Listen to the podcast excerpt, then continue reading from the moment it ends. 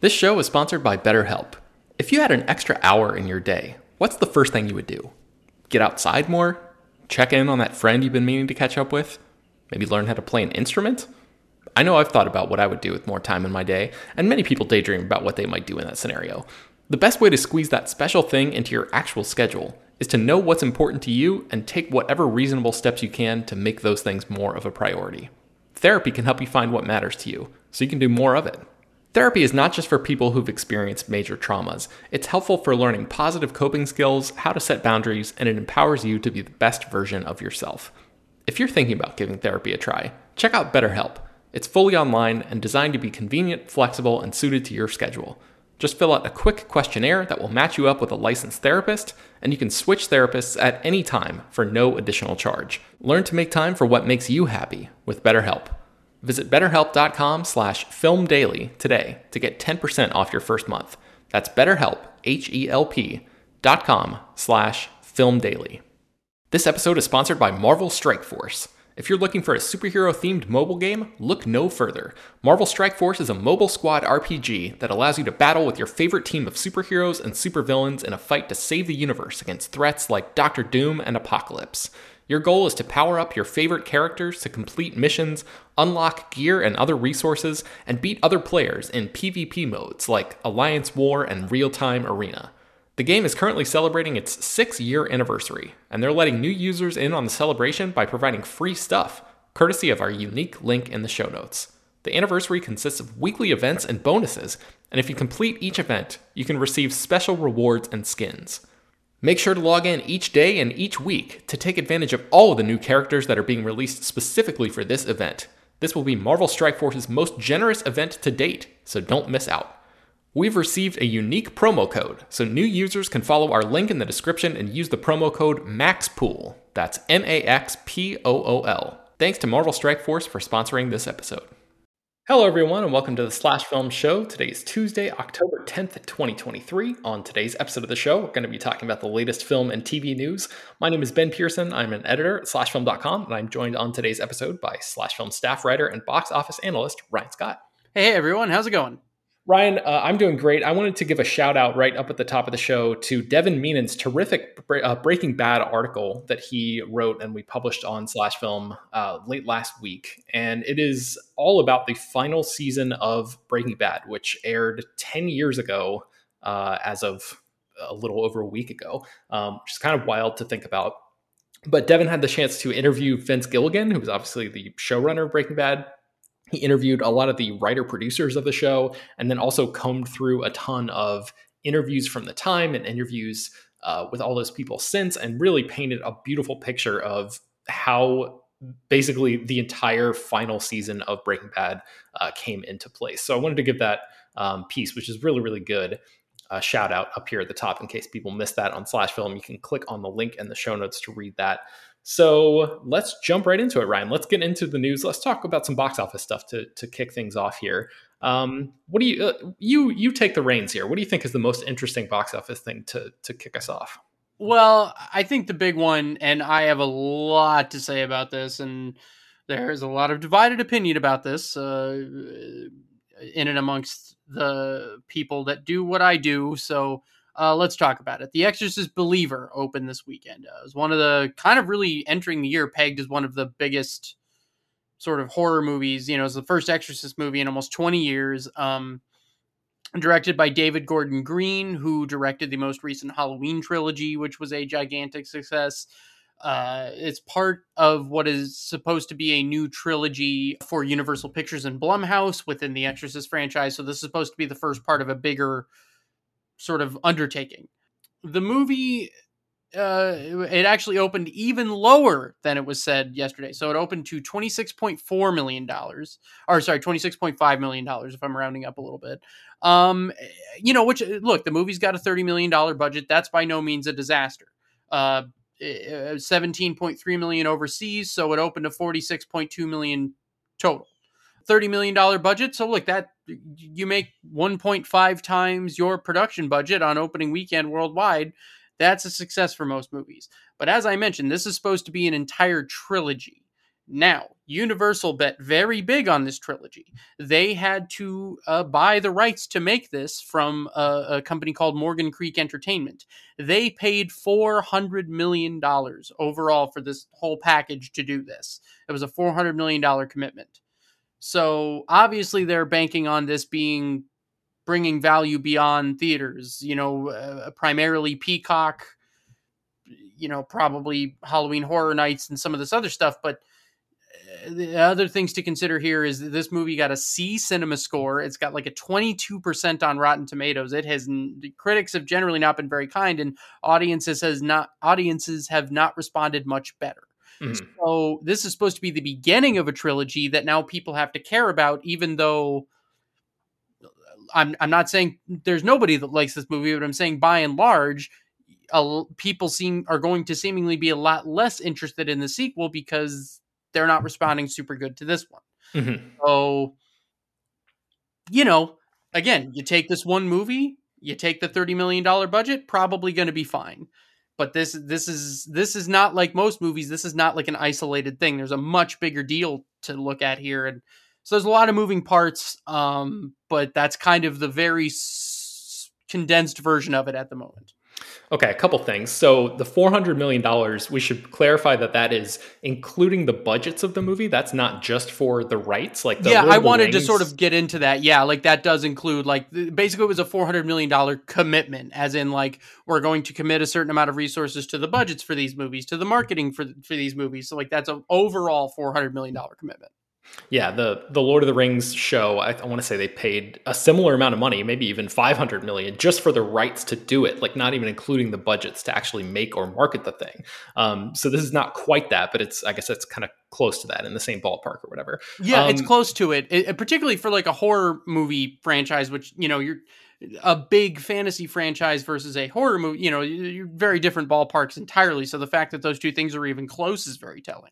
Yeah. So I, think, you know, my big takeaway, I've not seen Exorcist Believer yet. Um, my big takeaway from this is like, this all kind of makes sense on paper. Like, this deal does not strike me as a necessarily terrible deal or like a really stupid decision or anything, especially given, as you said, the success of the Halloween trilogy beforehand and horror's place right now at, as, you know, the, the, sort of unique spot that it's found itself uh, in the box office where it's like, become one of the most you know uh, i guess historically reliable uh, genres or whatever like all of this kind of makes sense. Like get the guy who did it well with the previous trilogy resurrect another one you know all that kind of kind of works to me on paper.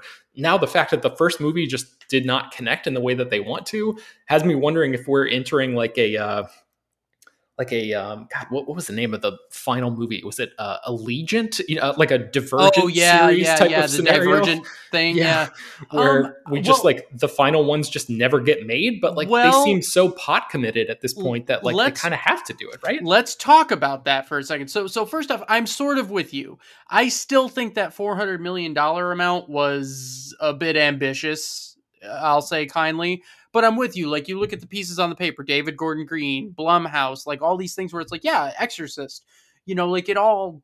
If you're, you know, if you're gonna do any big horror trilogy like The Exorcist is one of the you know maybe the cream of the crop. Like they The Exorcist is the most respected horror movie ever made. So like but the thing is you got to make a good movie. like you can't, you know, you know that first Halloween 2018's Halloween really good reviews. Jamie Lee Curtis back like made a ton of money. So then you make a trilogy off that. But um, Fortune uh, had had done a profile of Jason Blum just before the movie came out. There was a lot of these details of this deal weren't super well known, but Fortune sort of pulled the the curtain back on that a bit. So let me just read this to you real quick. And uh, Universal had to go buy the rights from another company, Morgan Creek Entertainment, and it had to promise to make a whole trilogy. Total price tag for the deal, including the movie budgets, $400 million. Universal are on the hook for nine figures, and if the movie tanks, they still have to make two more. That's what Fortune said after speaking with Jason Blum. And since Jason Blum was the subject of that article, I'm guessing he got to look over or at least had some say in what was published or not. Mm-hmm. So uh, it, it appears that part of that deal, they have got to make these two movies. Like they, they can't get out of it. So that's what it appears to me. Yeah, so I guess the question is like, do they just, um, you know, drastically drop the budgets and go straight to Peacock? Because I think these were originally intended to be direct to Peacock releases anyway. Um, do you think no, they just do that for for the final two movies? No, because again, I think that like the whole point of Morgan Creek making that deal was you are committing this, and I actually think they were uh, theatrical and eventually Peacock the whole way through. Like I think that was part of the deal. Um, and so I think the idea with that four hundred million dollar deal is you're saying like I, I haven't seen the contracts or whatever, but my guess is Morgan Creek agreeing to do it with them for a trilogy was you are committing a certain level and you're going to make these movies at a certain level because we're giving this to you and you're not going to devalue one of the you know this iconic franchise by making like low budget direct to streaming trash. You're going to you're going to make a certain level of movie. And so i think that they are committed to having to do these at a certain level the whole way through. Um, that's what i believe based on everything i've read. I again i'm sure we're going to learn more here in the coming weeks, but that's what it appears on everything I've read, and I and I did my best to do some digging. That's what it appears to me. Okay, interesting. Yeah, uh, so, yeah. Wikipedia claims the second and third films of the trilogy are being optioned as Peacock exclusives, but like that's Wikipedia. Who knows what the, whether that's that's real or not? Yeah, and um, again, maybe there might be terms in the contract where they can reapproach Morgan Creek and do the deal, but you know, based on I think that original deal, I don't think that's possible. Yeah. Uh, okay, so uh, I mean, I, I guess like, is there anything else to say about this at this point, or are we just like squarely in wait and see mode? Um, it's wait and see on some level. I think the biggest thing is that David Gordon Green it had originally been made it seem like he was kind of committed to do the whole trilogy, and um, even in interviews ahead of time, he's kind of like, well, I don't know. So, so it's very, it's very possible that another director could come in to do the second one. I would peg that as likely at this point.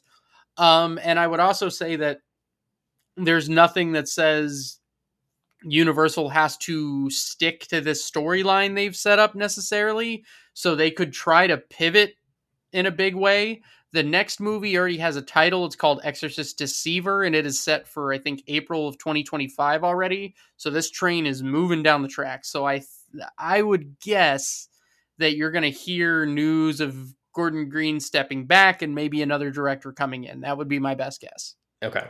Yeah, I, th- I want to say that part of that 400 million went to people like Ellen Burstyn and uh, Leslie Odom Jr., the, the stars of these movies. Yes. Um, so I doubt that they're going to do any sort of like drastic recasting or anything, but uh, because it seems like that money's already been paid out to them to some degrees. But um, but again, like we haven't seen the contracts, so we don't really know yet. But yeah, um, but it also if they decide that it's valuable enough to like, okay, we need to like move away from this pretty hard. Like you could say, okay, fine, we paid them out, whatever. Maybe we get some smaller actors for the next one and yeah, pay a little less. I'm just saying it, it, it seems very conceivable to me that they could like try to just sort of be like, we got to change directions pretty aggressively here. Uh, but yeah. I don't know. We'll see. But as of right now, it's a wait and see thing. But I think the wait and see has a bit of urgency to it.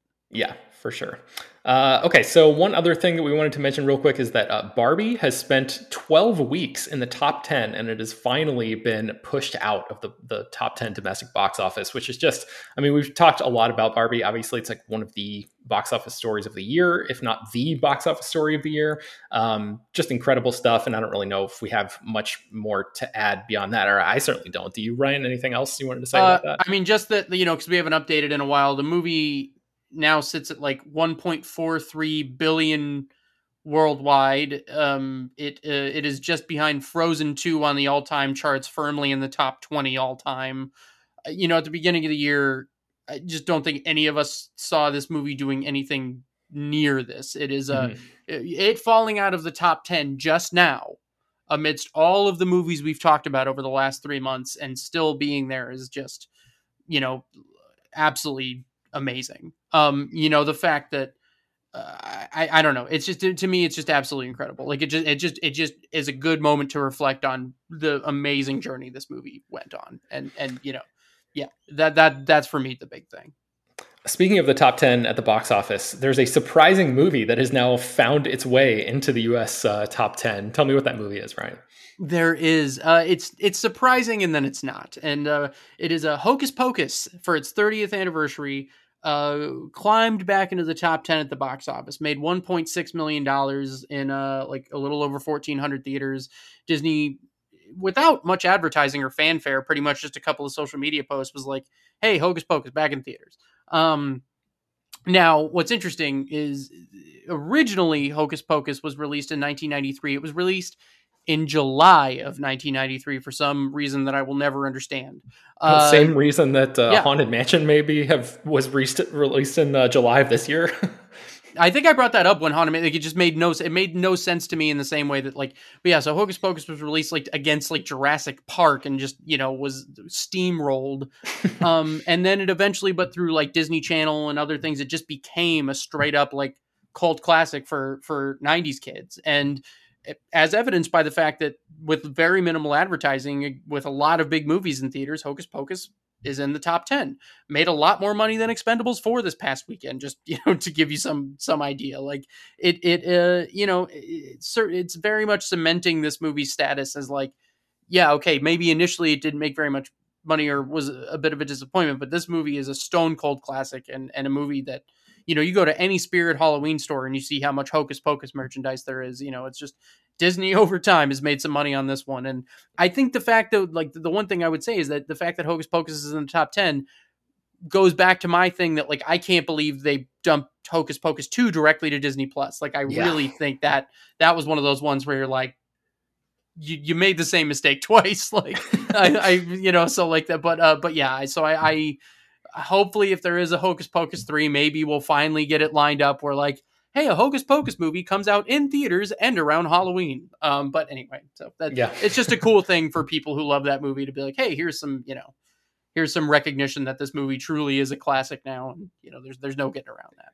Definitely. Do, do you like Hocus Pocus, Ryan? Are you a fan of that movie? You know, I do. I grew up. I I, I really do like it. I, I even rewatched it last year, and I'm like, this is still a fun movie. I like this. Like, I really do still like that movie. I I I was born in '88, came out in '93, so I was you know kind of in the right age to catch it a bunch on cable, and I, I really do like it. What about you? What about you? I don't know if that's I don't yeah, know if that's in your wheelhouse. It, it was not. Uh, I watched it for the first time a few years ago and was kind of like, okay, like I, I, I get this, but it's not really um, like a, a, classic for me personally. But uh, but yeah, obviously, like it has a ton of fans, and um, you know, I, I might think that it's like slightly overrated for what it is. But uh, of course, like the nostalgia glasses or whatever um, help movies like this uh, and and the Disney marketing machine uh, by doing things like this, putting it back in theaters, um, helps just like yeah cement it, like you said that you know its its legacy is unquestionable at this point. So yeah, for sure. Like there's a yeah, it's a, it's like a warm blanket to me. It's like one of those things that's on cable. It's like oh I remember this. This is nice, you know. But it's yeah, I don't. Some people like love love love the movie. Like I like it just fine, but. All right, let's take a quick break and then we'll be right back.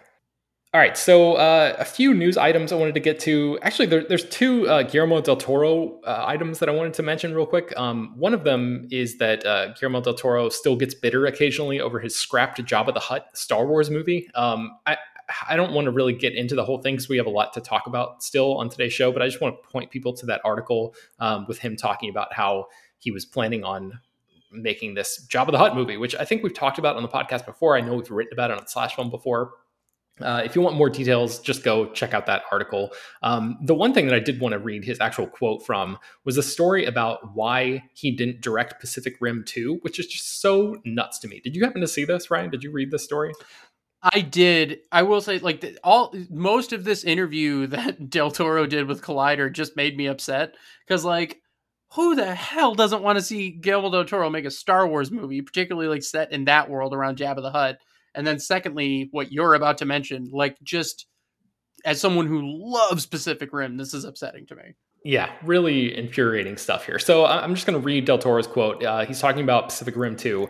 He says, "We were getting ready to do it. It was different from the first, but it had a continuation of many of the things, many of the things that I was trying to do.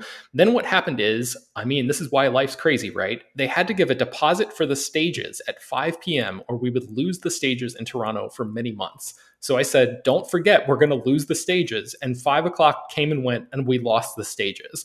they said, "Well, we can shoot it in China." And I go, "What do you mean we? I've got to go do Shape of Water." So it sounds like somebody, I don't know exactly who, and he's, you know, too classy to throw a particular person under the bus, but like it was someone's job to pay the money to reserve the sound stages that they needed to film Pacific Rim 2 in Toronto, which would have presumably allowed him to make that movie and Shape of Water around the same time or or close enough or whatever. Um, and somebody just like forgot or didn't do it or whatever. I, I, don't know what happened there. And maybe they were directed by somebody higher up not to do it because it would be cheaper to make it in China. I don't know exactly what the, the chain of command there was, but like what a stupid reason for somebody to uh, drop the ball and for you know one of our preeminent geek directors to not direct a sequel to a movie that he clearly loves and clearly had a lot of good ideas for and passion for. It's just a one of those like huge uh, missed opportunity scenarios.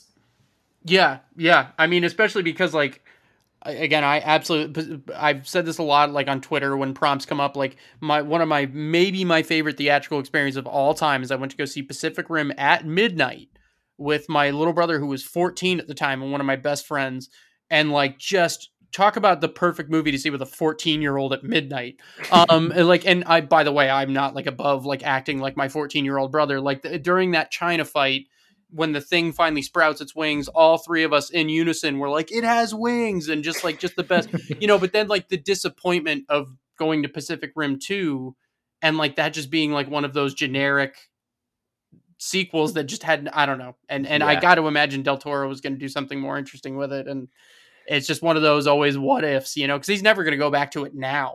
So yeah, I don't know. Just but, a bummer. Yeah. Um, well, speaking of, well, I was going to say, speaking of bummers, this is actually maybe good news for fans of the Spiderwick Chronicles. Uh, Disney shot and scrapped a Spiderwick Chronicles show, but now that show has actually been rescued. Ryan, tell me about that. Yeah. So, um, you know, um, in and amongst all of, we've had to report on stuff like this way too much in in recent months and over the past year that uh, streaming services and and studios have like scrapped projects, be it completed in the works, whatever. And yeah, Disney for Disney Plus had had made a Spiderwick Chronicles TV series based on the uh, book series of the same name. There was a movie made at one point. Um, uh, but yeah, so so we it was reported, I believe, in August that Disney was like, "Nah, we good," even though it was already filmed, and they co-produced it with Paramount. And I think that co-production with Paramount is what saved it from being a tax write-off. Uh, so um, uh, the Roku of all places has has picked it up. Um, it was announced today that the it will uh, it will air on the Roku channel in early 2024. No specific release date yet. Uh, it's an eight episode series, and the Roku channel. The good news is there is that is a not subscription series, one of those paid for by ad series uh, uh, services. So you know if you want to watch this, you just you just put up with some ads and there you go.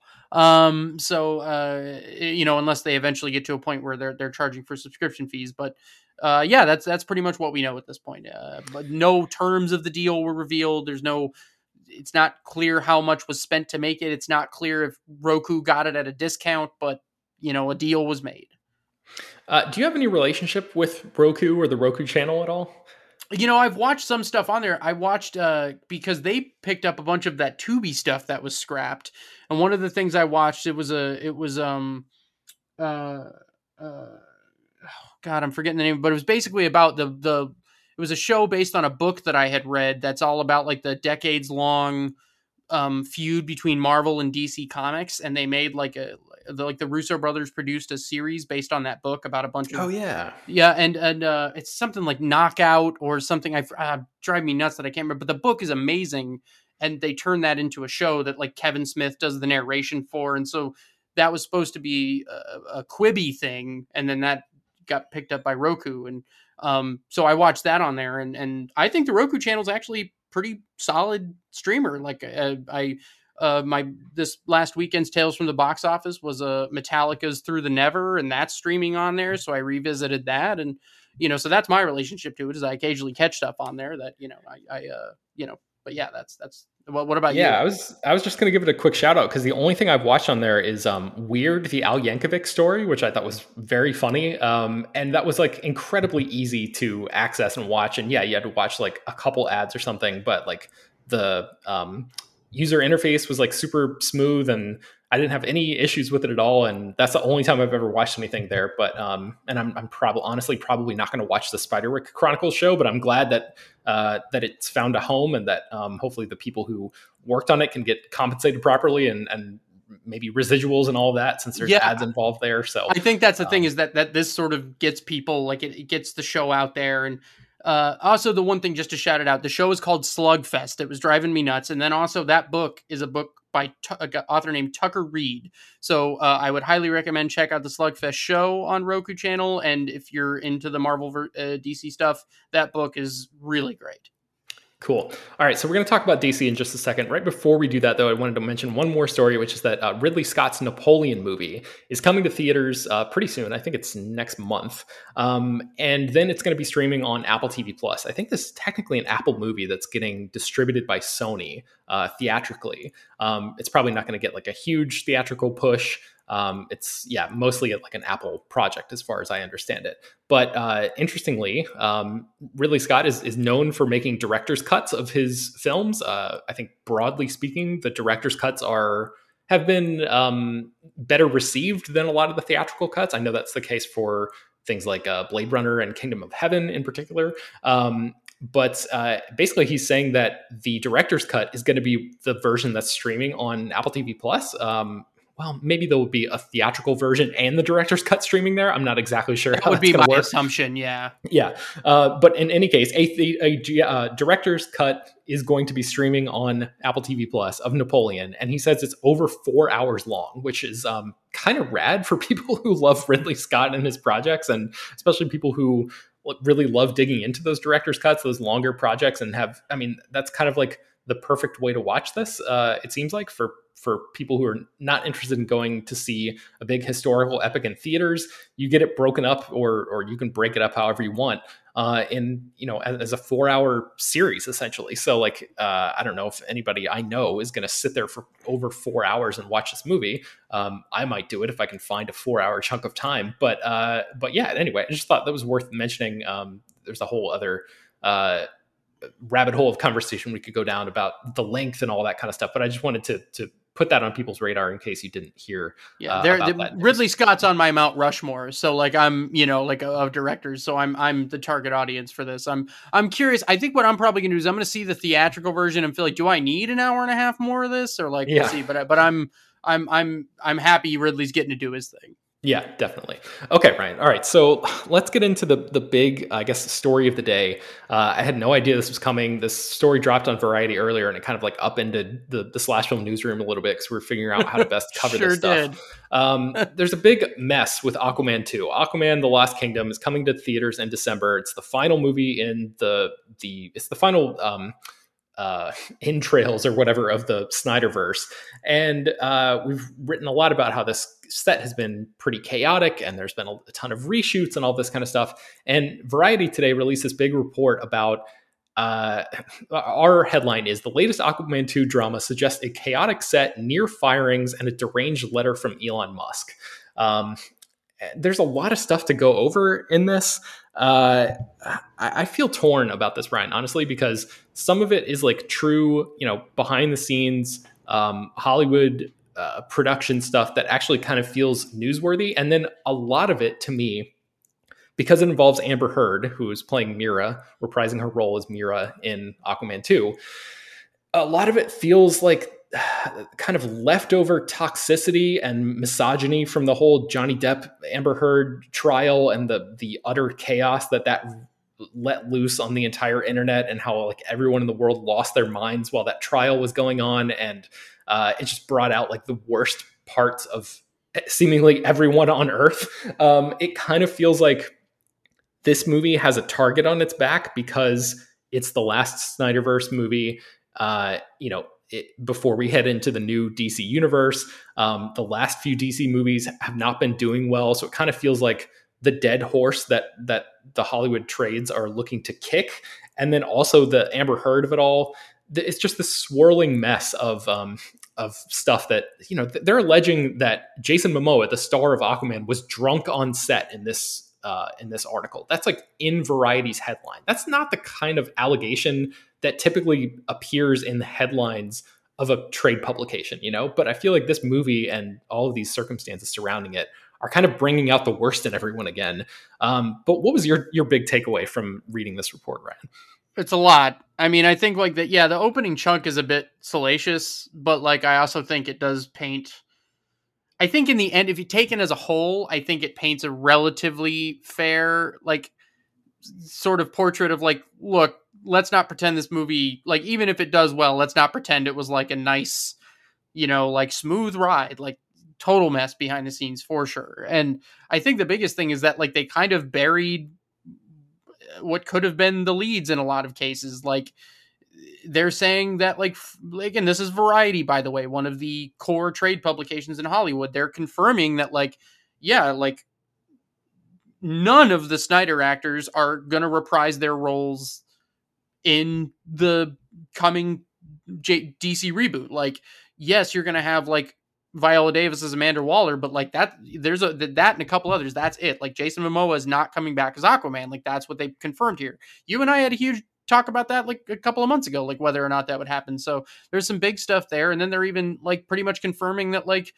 Momoa's had talks about starring as Lobo, which has been a rumor on the internet forever. So there's that stuff, which is like. So it is weird to me. I agree with your point that like it's weird that they had that stuff in there, but yet they're like leading with the like sort of salacious like Jason Momoa is drunk on set, and I don't know what any. I don't really know with any of that. It just seems like yeah. this movie's a mess, and I don't know. And then the only other thing is that thing, the, the, the thing I ended up writing a bit more about for us is that there was a bit in here about like um, a lot of people on in Warner Brothers camp are sort of convinced the company's going to be sold in a couple of years. So like, yeah, this is more- another thing I wanted to talk to you about. So yeah, th- there's a lot of like the the drama about the behind the scenes stuff, which kind of feels like a little too gossipy for my taste. But then there's like kind of a business aspect, which I thought would be more appropriate to talk about here, which is that it seems like.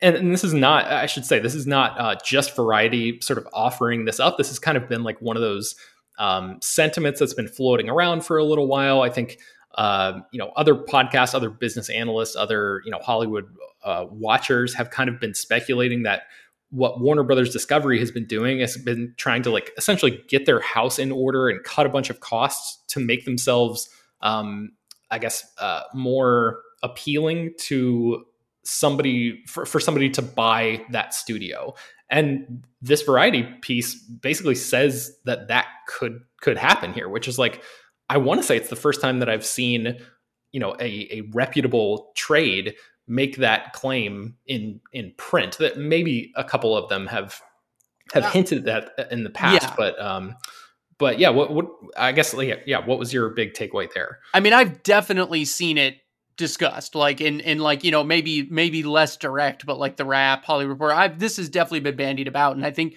one of the reasons i like wrote a thing about it is like okay like this was sort of the last straw for me but like this has been talked about enough where i think we should at least address it right? Like because the idea that some people might forget at&t purchased time warner after years of litigation in 2018 and like an $83 billion deal, only for three years later to sell Warner Media to Discovery because they hated being in Hollywood so much. Mm-hmm. Like they hated the business model so much they were willing to lose billions just to get out of the business.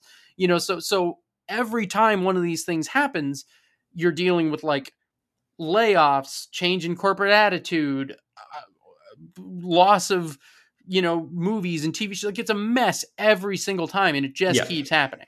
Like this happened with Disney and Fox. It happened. It's uh, it's and the thing, the one thing that I can tell you for certain, it's going to keep happening. And so the big point that I made, the the big point of speculation in Variety's article is that the most likely candidate to purchase Warner Brothers in a few years would be Universal and NBC Universal, meaning like ultimately owns Comcast. You're talking Peacock. You're talking Universal Pictures. Like that's all under the same corporate umbrella. And so the the the main bigger point people should probably understand here is that like whether or not it's universal is sort of a moot point. The point would be Warner Brothers might again go through a messy merger and the reason for all of this is because as you have Disney and you have some of these major much bigger fish in the sea, not all of these streaming services are going to survive. Whatever the new normal is, it's going to revolve around streaming because traditional TV is slowly dying. So basically, what's going to happen for everyone to survive, you're going to have to have like just a few big companies left standing. because otherwise they won't be able to exist. So like Universal and Warner Brothers combining powers would make a company big enough to probably survive. Similarly, you could have like Universal and Paramount maybe. That's also what we've talked a little bit about like Disney possibly bidding getting ac- acquired by Apple and like that's why these things are happening. So like whether or not this specific deal happens, this is just evidence that like get ready cuz this stuff's not done yet. Yeah, man, it's really depressing. I know we've talked about some of this stuff before, but like that level of consolidation is um is just upsetting to me on like a visceral level. Um, you know, I, I feel like there was a lot lost in the Disney Fox acquisition. Agreed. Not only um, you know, uh, like the opportunities that could have been offered to filmmakers and people taking their projects to different studios, like removing a player, a major player like that takes one off the board and and that's one fewer person left to say yes to your you know to your project if you're pitching yeah ultimately what you're talking about is less competition right? Like yeah. so so what you're talking about is like these people don't have to compete with each other. So like uh, HBO makes Game of Thrones. Well, then Netflix and everyone else is like, we kind of need to try to find an answer to Game of Thrones. That creates a lot of peak TV. If you only have three or four studios left and three or four streaming services, you're not getting as much of that. Um, and and we're probably headed toward a place where that's more what it looks like. Um, just because honestly, someday someone's going to write a book about how this is all Netflix's fault. yeah. like, oh yeah.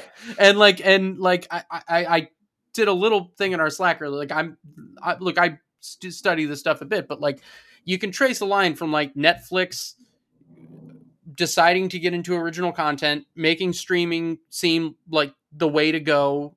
Uh, everyone deciding to get into that game, e- exclusivity becoming the key, the pandemic forcing everyone to accelerate that streaming timeline, the pandemic sort of cooling down, and then like subscriber growth tapping out, and then everyone losing money that they can't con- continue to lose. Yep. Which is kind of where we're at now, which is where all this like all these shows and movies are getting axed and all these like things are happening where like it's so it's just now we're in the messy part where like what happens now yeah. and and this is like it's all netflix's fault so like yeah it really is yeah i mean and, you know it, not that they not that like netflix was like this was our plan all along but this is like this is what happened when all of this and like and in some way like the strikes were sort of pinned more on netflix than anyone else because like they led the streaming charge and a lot of this had to do with streaming residuals and all these yep. other problems so like it's all you know, again, someone is going to write that but Maybe it'll be me someday. I probably not, but, but like someone's going to write that book about Netflix. I hope it's. It. I hope it's you, Ryan. I hope that I get to read a book that you've written one day. Um, but, but, yeah, so uh, that's the yeah, larger man. point. Even if this doesn't happen, like it's important for people to understand, like this is not over. And in the next year or two, we're going to hear more about some of these mergers and more things are going to happen. You're going to lose more shows, more whatever. Like it's all going to be messy and it's probably worse for the consumer yeah, it's one thing for me to hear that like, you know, Peacock is going to go away or something, maybe like that is going to be folded into a different streaming service or like Disney Plus and Hulu are going to merge or whatever. Like to some degree that is it's a smaller level of what I'm talking about where it's like that's that's taking pieces off the board and like that's one fewer streaming service that could say yes to your project. Like those those kind of um, underlying things are still in existence, but the idea of like a massive studio, like one of the core Hollywood studios like Warner Brothers being sold to Universal. Is just like so um it's it's just fundamentally disturbing to me you know? Like the the the institutional knowledge that would be lost there the the um the history of it all uh it's just it's just um it, it's like nails on a chalkboard to me you know? Like there, no, look i agree with you man. Like there's a point where like look sometimes it makes sense. Like some of these smaller companies sort of like you know lionsgate buying you know, E1. Like, I don't have a problem with that. Like, that kind of makes sense. But, like, yeah, you're talking about these legacy studios. Like, I, am with you, man. It sucked. Like, a lot of what was lost with Fox going to, you know, Disney sucked. And, like, and there's going to be more of that. And, you know, I don't know. It's like, yeah, I just, I don't know what this all looks like in the end, but it's hard for me to envision a future that looks better. Like, yeah. the way that yeah. it's all going. Yeah, and the ripple effects too are like some things that we're still, you know, we're still dealing with and and we can't even predict to some degree. Like I, I remember there being a lot of talk about like once Disney acquired Fox uh, or a lot of Fox's assets, like a lot of um, repertory theaters were not able to screen Fox movies in the same way, at the same clip, at the same rates that they used to before. Like Disney basically just like put all that threw all that stuff in a vault, and like people aren't able to screen those movies. So like th- you know that was an entire ecosystem that has suddenly just been completely interrupted by a, a corporate decision making. You know. Uh, of that was way out of their hands. So like yes, this stuff happens all the time. Yes, it's kind of like how the world works or whatever, but like it's just depressing to think about. So well, I think I the thing is like on smaller scales, this stuff happens all the time. I think we're living through a period where like on the bigger scale, and like the other thing is I didn't even get a chance to touch on this much in my article, but it's like you have like U.S. regulatory stuff to like clear. But I think the problem is once that Disney Fox deal was approved, and once like the AT and T Time Warner deal was approved, there's precedent now. Yeah. You know, like, and so at what point, you know, that I don't know. It's like it's all it's all so crazy and i think that the thing and like i th- i guess what i would stress to people that are like why do i care is like okay so many of you are upset right now like why does disney plus keep getting more expensive why is hulu losing shows why is like this that and the other thing it's because of stuff like this. And like when you're left with like four streaming services, they're going to be like a lot more expensive than they are now. Yeah. And like, and you know, like this, the, it, it, uh, it all trickles down. And yeah, like, why is it that like when Halloween comes around and your local theater that shows old movies isn't showing stuff owned by Fox or like when, you know, Christmas rolls around, you can't go see Die Hard in a theater. Well, it's because Disney owns it now and they do what they want with it yeah. you know like and yeah. so like that's why this stuff matters and like you know my it's it, it's it's it's a little invisible to your average person but like these decisions these big mergers these big uh, like media altering things trickle down huge effects to, to mess with the stuff that you enjoy and and you know that's going to continue to happen Yes. All right. So, on that happy note, that's the end of today's show. um, thank you all for listening. Thank you, Ryan, uh, for joining me as usual on this fine Tuesday. And uh, you can find more about all the stories that we mentioned on today's show at slashfilm.com and linked inside the show notes for this episode. The Slash Film Show is published two times a week, bringing you the most exciting news from the world of movies and TV, as well as deeper dives into the great features you can find on the site. You can subscribe to the show on Apple, Google, Overcast, Spotify, all the popular podcast apps. Please subscribe to our newsletter, send your feedback, questions questions, comments, concerns, and mailbag topics to us at bpearson at slashfilm.com. That's B P E A R S O N at slashfilm.com. Please leave your name and general geographic location in case we mention your email on the air. Don't forget to rate and review the show on Apple Podcasts. Tell your friends, spread the word. Thanks for listening, and we will talk to you all next time.